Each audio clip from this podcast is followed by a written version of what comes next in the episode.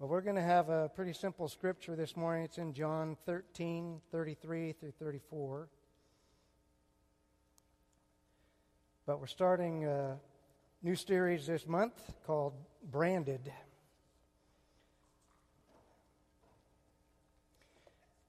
Now, when I grew up, uh,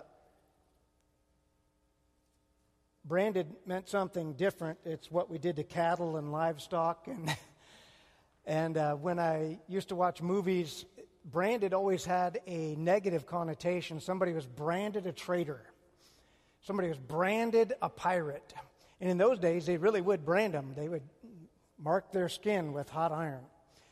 And, and yet today, that word has really changed, and now it's like this ultra important thing. And, and um, even though I'm, I'm not super old, I at times feel old because I get sick of all this stuff and all the gimmicks where they think, oh, does your church need new branding? Does your church? I'm thinking, the church is what happens on the inside. If you're attracted by all the signs and what color we paint the building, then maybe you're not up for this thing we call Christianity because it's all about what's happening in the people, not inside the building. And so, all this branding and all this stuff, but I also want you to understand that something that's changed in just in my lifetime, and for those of you older than me, I don't know how you put up with us because um, what, what used to be a pretty solid term, Christian, has changed. And, and what does that mean? And what doesn't it mean? And so I want to talk a little bit about maybe we need a rebranding. And uh, not that we're not going to call ourselves Christians, but we've got to think past all of these terms and all these buzzwords and all these gimmicks that's going on in the world. And let's get back to what Jesus Christ actually expected from us. So I need a little participation this morning. I'm going to show you some brand names, and if you would just call them out. See, I, I believe that you'll know them so well just by their logo. And when you see their logo, you'll know what you think about what that means. So let's, let's do this first one. Everybody will, will be able to get these. So here we go. First one.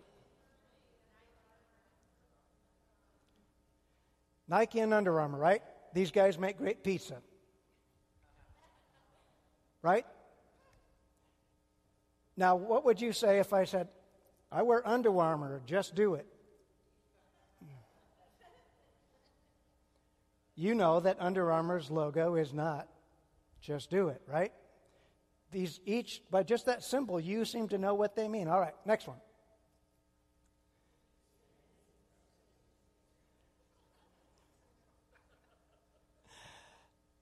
Chevy and Mercedes, right? Pretty polar opposites in some people's minds. Right? Now, when you think about Chevy, do you think expensive German luxury? Okay? When you think about Mercedes, do you think about off road, big tires, truck bed full of gravel? See, isn't it amazing what comes to your mind when you see these things? Next one. Okay. For those of you over 60, this is Facebook and Instagram. If you don't know what those are, don't even start because it'll be very frustrating for you, and your life will actually be better without it for your remaining years. Uh, if you're under 30, you don't need to start this either. Your life will be better without it. it um... All right, next one.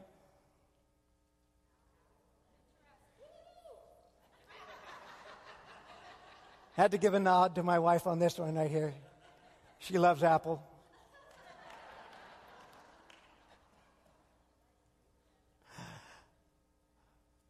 Now, Apple is so funny to me because it's its own culture, right?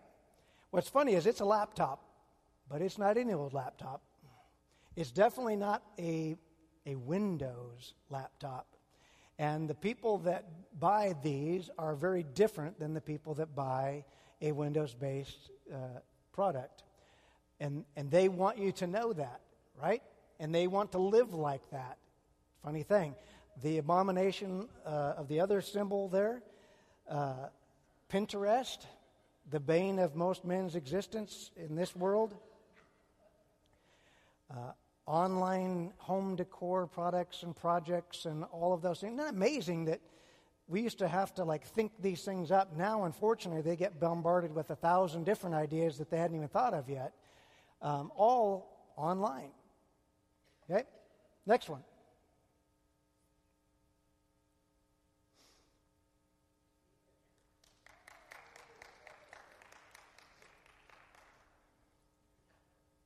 Okay, now like five of you were really excited about that. but you tell me, what does this even mean anymore?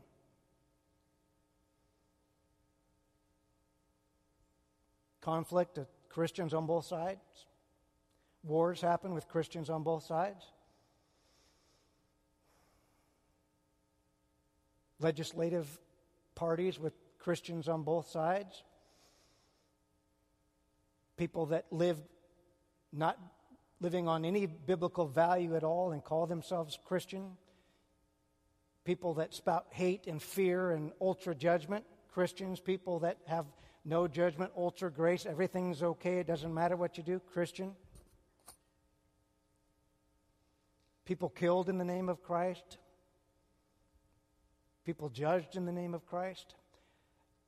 And so, since we don't have a a real definition. That's what makes this kind of a, a, hard word, is that Christianity can almost mean whatever you want it to mean. And as I was thinking through this, I, I hear, uh, uh, especially on podcasts and sometimes on interviews or through reading, and a phrase keeps popping up over these past several months that I've been seeing. And, and I don't know if you see this or maybe you've met somebody that says this, but this is, this is the place in the world we've come to where somebody will say, Well, my Jesus doesn't believe, or my Jesus, or my God. And, and I just want to tell you this morning, standing flat footed, there is no my Jesus or your Jesus. There's just Jesus. He's the Jesus of the Bible. He is the Word. And even Paul talks about this in the church uh, at Corinth.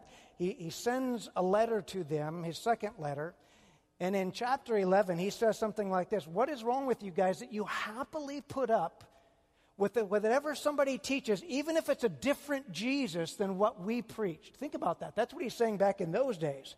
You guys are, are believing and following a different Jesus than the Jesus, but I'm telling you here this morning there's only the one Jesus Savior. And it, it's not about the name, it's about who he is. There are people out there named Jesus and Jesus and, and Yeshua and all of that. I'm not saying it's a specific name because it's not a specific name, but Jesus the Savior, those of us that follow Jesus, there's still only one Jesus, and there's not a my Jesus and a your Jesus and a their Jesus and a somebody else's Jesus. There's just Jesus. And we got to wrap our heads around this and ask ourselves, am I going to be under the brand? Of what Jesus says and what Jesus is, or is I not? I'm saying you're either Apple or you ain't. Right? You're either on Facebook or you're not.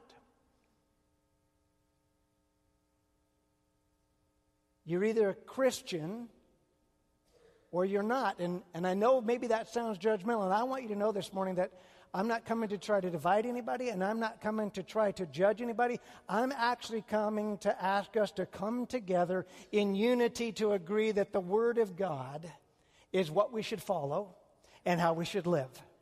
Okay? I'm not going to put anybody down, I'm not going to poke any fingers, but I am going to say we need to get back to the basics of what Christian meant. And what's hard about that is this the word Christian is only used three times in the Bible. And it was never used by the people on the inside that believed. It was a derogatory term from people on the outside that didn't follow Jesus, that they would say something like, You're not going to make me one of those Christians. I'm not going to be a Christian. And what makes it really scary for us today, and for those of you, especially maybe you didn't grow up knowing the Bible or understanding the Bible, or maybe you quote, grew up Christian, but you're not really sure what that meant. Hopefully, I can clear that up this morning.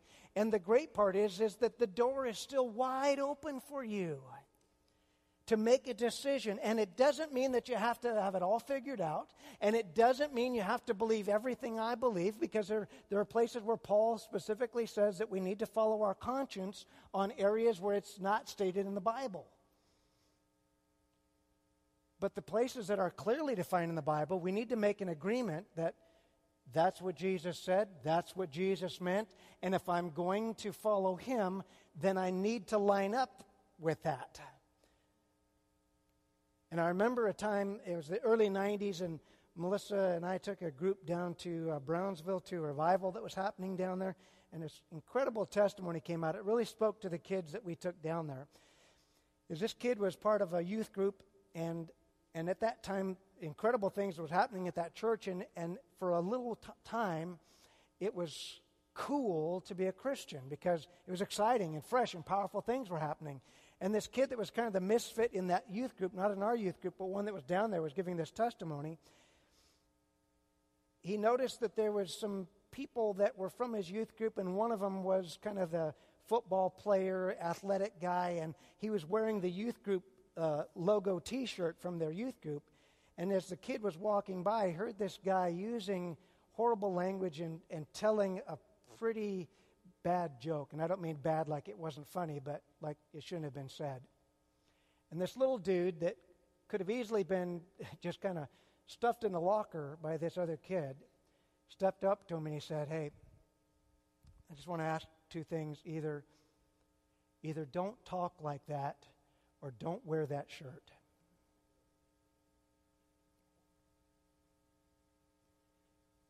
Now, what if that was our standard for today? Hey, either don't live like that or don't call yourself Christian. And I, again, like I said, I'm not trying to judge this morning.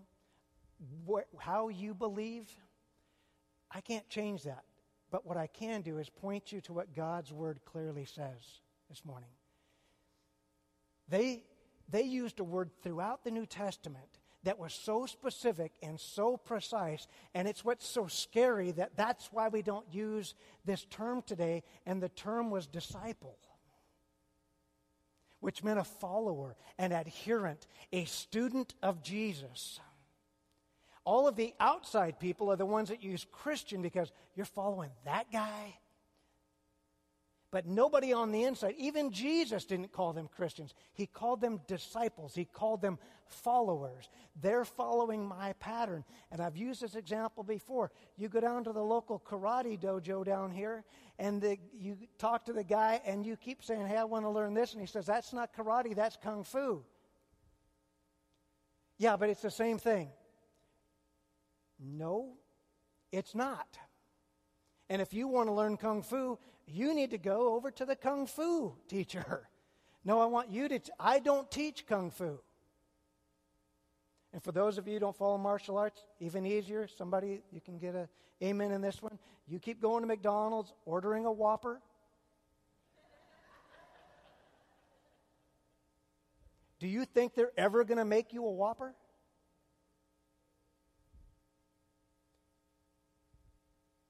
Because you don't go to McDonald's for the Whopper. They have their subset. This is what you expect from this menu. This is what we should expect from those that follow Christ. Now, is there grace? Loads of it, because we're not perfect yet, right? But as we learn and find out what's expected of us, then the question comes Am I going to bring my life into alignment with it? Or am I going to hang out there and do what I want and still say, Yeah, me and Jesus, we're like this? and your lifestyle is completely the opposite. That's the hard part. And that's why I would say, hey, make your mind up. Either follow him or don't follow him. And in the words of Mr. Miyagi from Karate Kid, either you, Jesus, yes, or you, Jesus, no. You, Jesus, think so?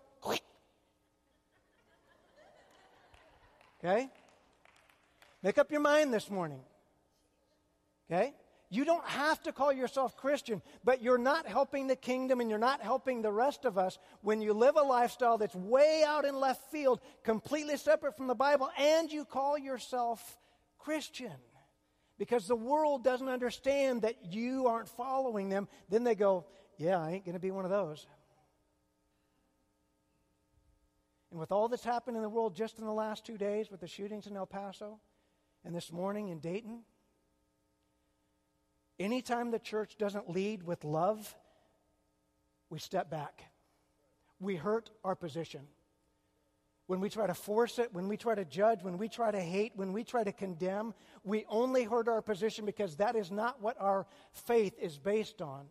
And we have to be people that lead with love, but sometimes love is just telling the truth over and over and over and over again, hoping that somebody hears it and agrees.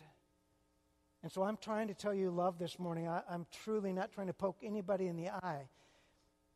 Because some would say that they are Christians now, some would say it's all about what you believe, others would say it's all about how you behave.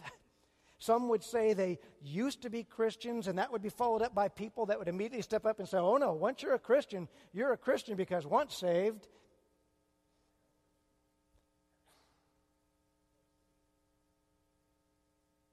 And there would be others that would also say they dislike anything associated with that name. Can Christian mean anything and everything we want it to mean? And if so, then doesn't it kind of lose its meaning?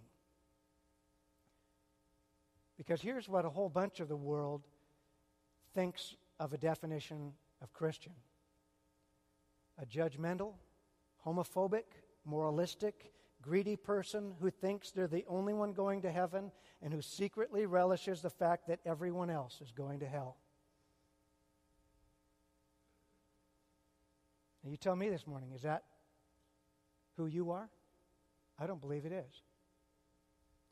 But more and more, this is what we're hearing. More and more, this is what the media portrays that we are homophobic, judgmental, moralistic, greedy people that we just sit back and laugh. Oh, yeah, you'll be in hell, and pretty soon it's going to be great. But if you truly are a Christian, you would never want anybody to go to hell because you have a firm understanding of what that means and you would do your level best to make sure that nobody goes there that you know. And the Apostle Paul did this in an incredible way. If you ever read, you can read through 1 Corinthians, I think it's chapter 9, where he says something crazy that in the world today you'd be maybe labeled a liberal, even in the church world, where he says this you know what? You don't know how I win? This is what he says I want to win as many as I can. And to the Greeks, I become a Greek I talk to them because they don't understand the law. They don't understand what the Jews do. And so I talk to them in ways that they understand. Think about that. When we talk to the world, do we talk to them like they know Scripture? Do we talk to them like they should have the same morals as us? Do we talk to them and assume from them that they have the same lifestyle as us? Many times that's what I hear from Christians. Instead of understanding, you've got to learn how to be a Greek. And when I talk to the Jews, I talk like a Jew. It's amazing how he did that process. And he said, Not because I can't make up my mind, but because I am compelled to win as many as I can. And that's our job too.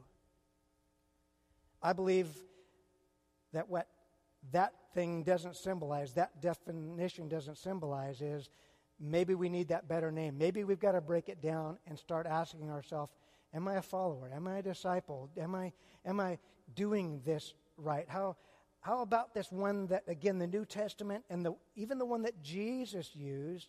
But like I said, this, this makes it very scary because it's very specific and it doesn't allow you to wiggle. And just like I shared last week with people that once had faith and now are saying, oh, I was completely wrong, you are allowed and encouraged to determine your faith based on God's Word, and you shouldn't have to back up from that. Now, should we spout hate and fear and judgment? Absolutely not. Like I said, we need to leverage love at every twist and turn. But these days of saying, well, this is what I believe, and then somebody says, I can't believe you really believe that. Well, I don't really believe that, but that's what the Bible says.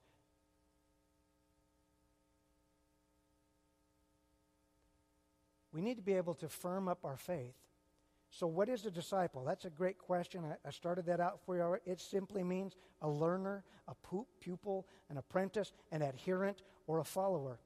Okay? And a disciple specifically looks to a certain other person as the authority and example for what? Everything. This is, like I said, this is why this word is scary. This is why we don't want to be called this. This is why we're not sure we truly want to be all in. Is that if Jesus is our authority, then He's the authority of all of our lives, not just our Sunday lives, but every part of our life. And again, we learn as we go along because we don't have it all figured out. That's where grace kicks in, and that's why we need the community of believers around us to say, hey, I notice that you are killing people. Did you know that the Bible says you shouldn't do that? Oh, okay.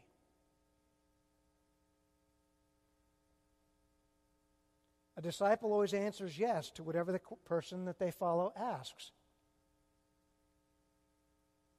Ever notice that? Because that's how Jesus found out who his disciples really were, right?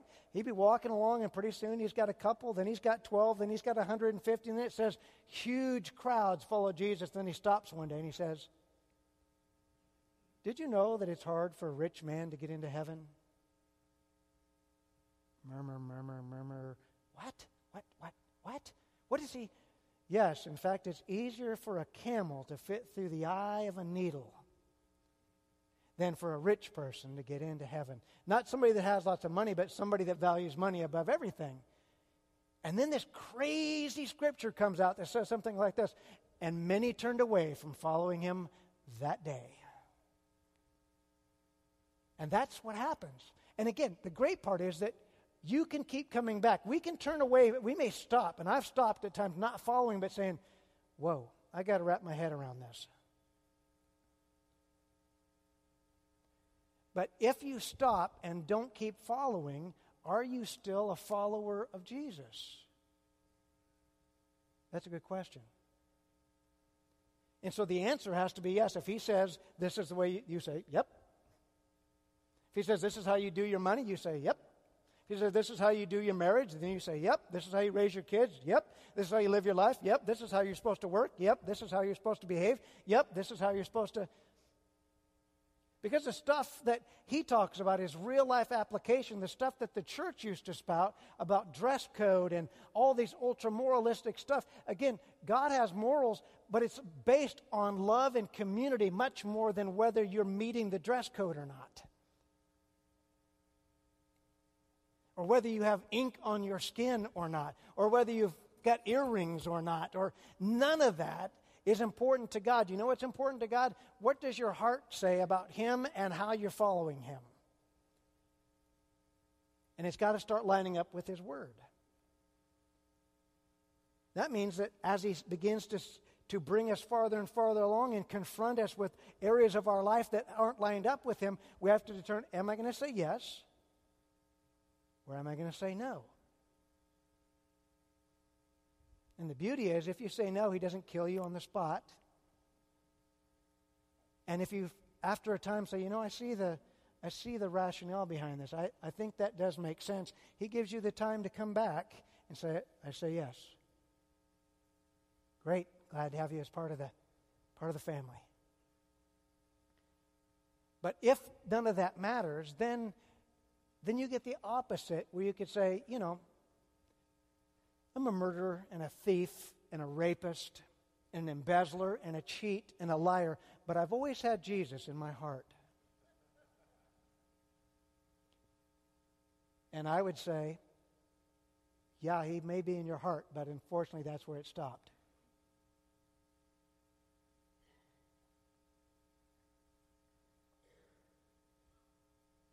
See, that Christian was a derogatory word used by those on the outside, and it was, it was never a compliment, and it wasn't even, didn't even come into play until the book of Acts. And, and I want to show you this. So Paul is in, in chains, and he's talking to a king at the time.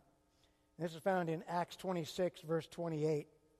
And he uses this term, and again, when we read it, if you don't know the background, you think, oh, good, he's starting to get a hold of it. But you got to understand the tone here. Agrippa says to Paul, after telling him this long discourse on what it means to be a follower, You almost persuaded me to become a Christian. But he never said he was going to be a disciple. You almost persuaded me. I heard what you said. Boy, that sounded pretty good, but you almost persuaded me. And I don't know about you this morning, but are you almost persuadingly following him?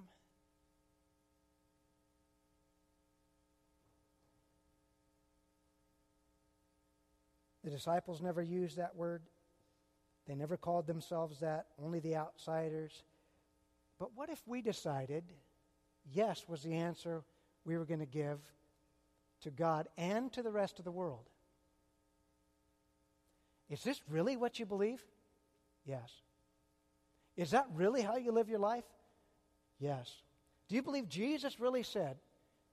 Yes.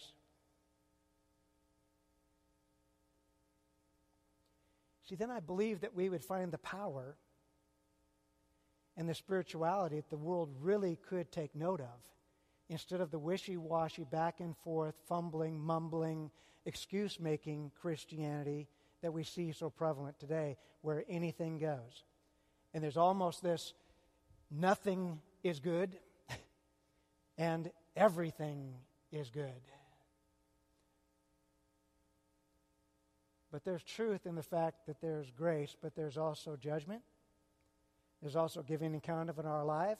And there's also just the outward rebellion where you say, I know I'm supposed to do that, but I ain't ever going to do it. And we have to ask ourselves why.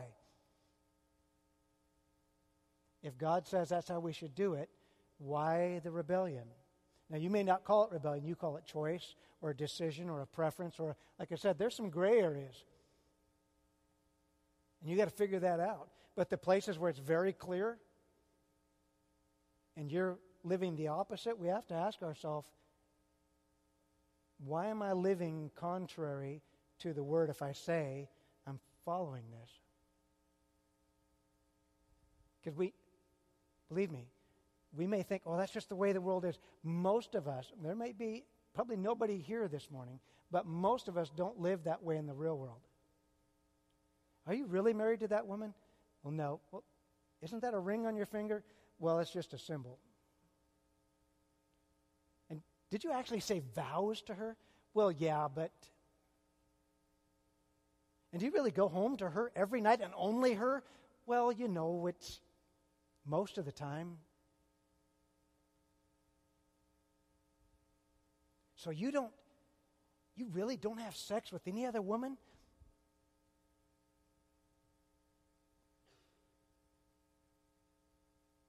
It sounds kind of exclusive. Sounds kind of narrow minded, judgmental, moralistic, and wonderful and eternal and grace giving and life giving and appealing.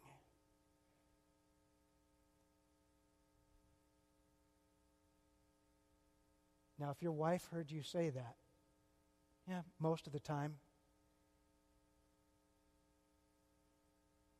A, I don't know if you'd have the guts to go home. What do you think her, her feeling about your relationship would be now? Or, husband, if you heard your wife say that, what do you think your relationship would be like now?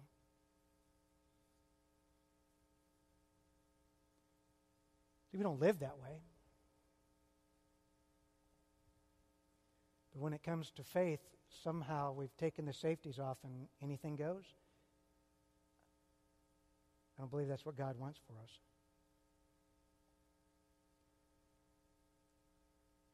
But what if we actually begin to live the way he said and, and think about what he told his disciples? So he's getting ready to leave the planet, right? He's going to be crucified, he's going to die, he's going to go away, and he's making sure that his followers, his disciples, okay, and don't freak out, we're not going to all of a sudden start calling each other disciples or followers. Hey, follower, that's just weird. But what I do want us to do is actually ask ourselves does Christian mean what I think it means?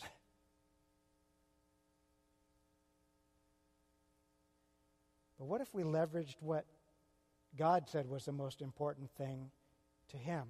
Because you can read a lot of the scripture and it keeps coming up again and again and again. That's why we're going to find ourselves in John chapter 13 here. You see, I believe Jesus didn't want there to be confusion about what a disciple did. So he actually gave the bottom line, right?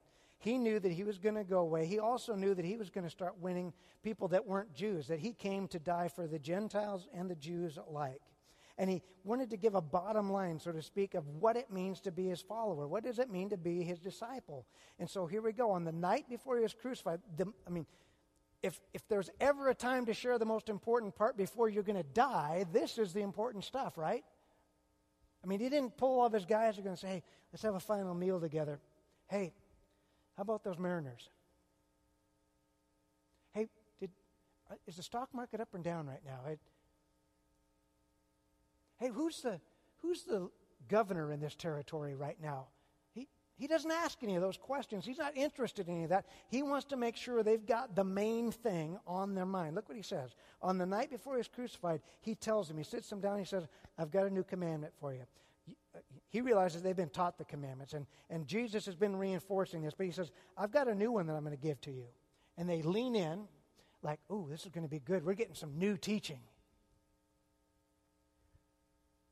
Love one another.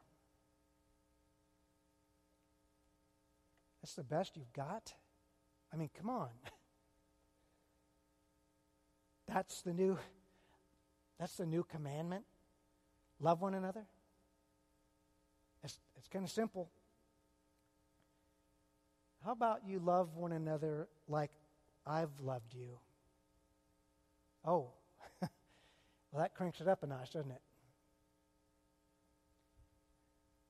He's heard all their murmuring. He's heard all their complaining. He's heard all their stupid questions. He's brought this ragtag band of, of guys together that don't know anything, and he's loved them.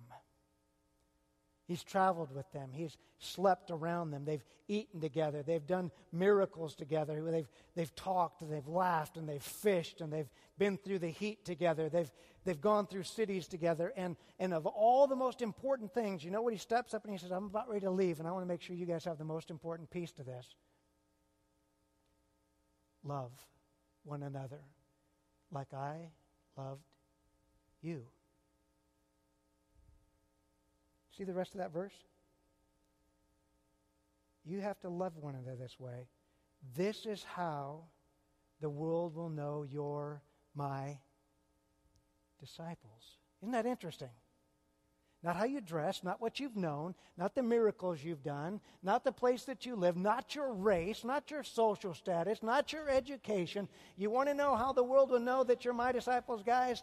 They see how you love the outsiders look in and say, I'm not sure I want to follow that Christ guy, but those guys know how to love. Look how they treat children. Look how they treat women. Look how they treat the poor. Look how they step up for each other. Look how they pray for each other. I'm not sure that, that I could follow that Jesus guy, but I definitely want those people working for me. I would definitely want one of those guys marrying my daughter. I would definitely want my kids watched by those kind of people. I would definitely want that kind of friend. I would want that type of a coworker. I'd want that type of person in my life. I, I may not believe everything they believe, but I'd sure like to be around that person because I know how well they love. Because he knew that would get their attention. Because guess what? He knew what, what religion brought. Religion brought conflict. Religion brought war. Religion brought debates. Religion brought all of this heavy stuff. And yet he says, I'm going to clear away all that stuff because the baseline is this we're going to love each other. And, and believe me, you say, well, that's so simple. It's the hardest thing we'll ever learn how to do. It's easy to fear. It's easy to hate. It's easy to judge. It's easy to point fingers. It's easy to see the difference in somebody else compared to you. You know what's hard? It's to look past all that and say, I'm going to love them anyway. And if the church had got a hold of this, because I believe the first century church got it, then pretty soon things changed. And, and pretty soon, instead of us leveraging love, we leveraged power. You better. And it became these demands like, you're going to do this or else. And you think of the damage that was done to anybody that was any different than whoever was in the local church. Think of the damage done to single moms or unwed mothers at times in the church. Does it mean that we say, Woo, good job, way to be a fornicator? No. But do we make them feel like dirt? Do we make them feel like they're the worst people on the planet? No, we do not. The LGBT community. Is it what God's incredible dynamic plan is? No. But are these people that we should be judging and hating and separating from? These are people that need to know the love of Jesus Christ. And that's what's hard in the world today is it's very difficult for them to understand that we can love them and not agree with them. We can love them just because they're God's creation. Doesn't mean we agree with how they live. Just like they wouldn't agree with how we live. But you know what? We have a mandate from God to love like He loved. He stepped into a world full of sinners that were completely different from Him. And guess what He did? I mean, if anybody had the right to walk on the earth and say, sinner, judgment, sinner, sinner, sinner, sinner, sinner, sinner, sinner, and even speak out your sin, how would we like that? And yet, what did he do? Hey, come follow me. Hey, you're forgiven. Hey, you're healed.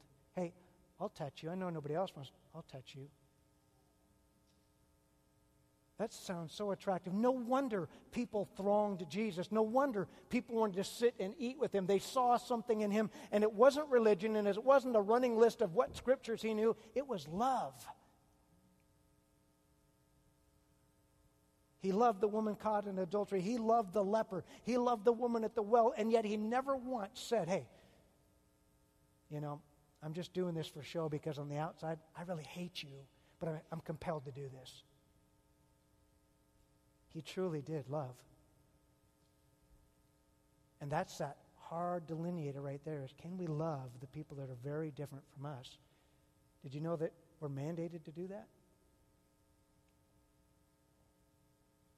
So I wanted to define their relationships so that the outsiders would say, Look how they love. Look how they love. He wanted to build a community of believers that would continue to grow after he left. And, and I'll tell you this, you can, you can talk about all the newfangled this, that, and the other, and how the world has changed so much. I believe that the one reason that the church is failing in the world is we've forgotten the love principle. I believe if we get back to the love principle, we'll be irresistible to the world. And I'm not saying we love their sin and we love their lifestyle or any of that. You know exactly what I'm saying. I'm saying we love them as people and we love them into the kingdom.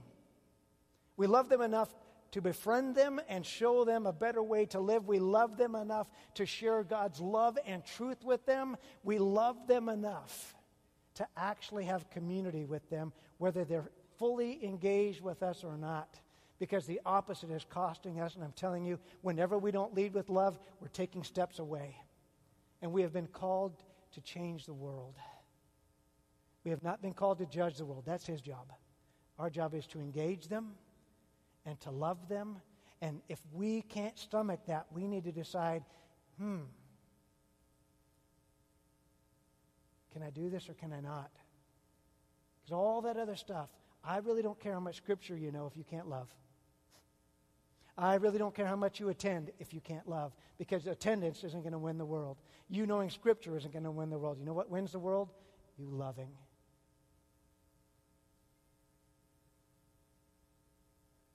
I think we do a good job at this church, and so don't feel guilty this morning, but I've got to tell you this. It, it does have to start here with people of life faith, but it also has to transcend past those doors. That the people that you meet that are very different, the people, and I want to make this so graphic this morning without, there's no bad words, I, I'm past that. The people that disgust you that are worthy of your love.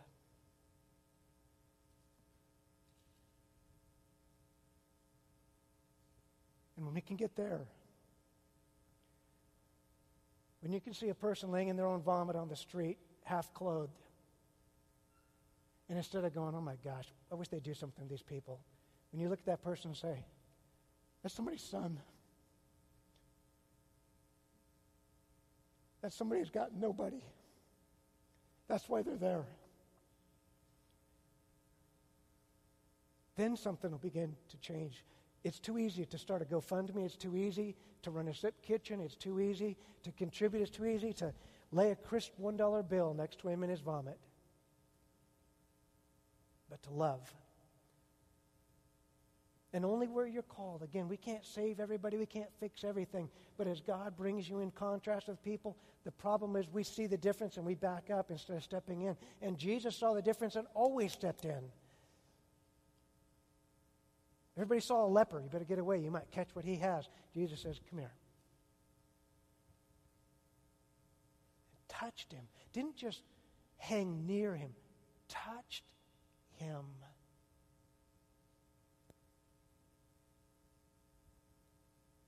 And it's not easy. But it is the brand he's called us to. And if that's what it means to be branded a Christian, then I've signed up, and hopefully so have you. Not just so I can go to heaven, but so that people see the difference and see God glorified by how we love.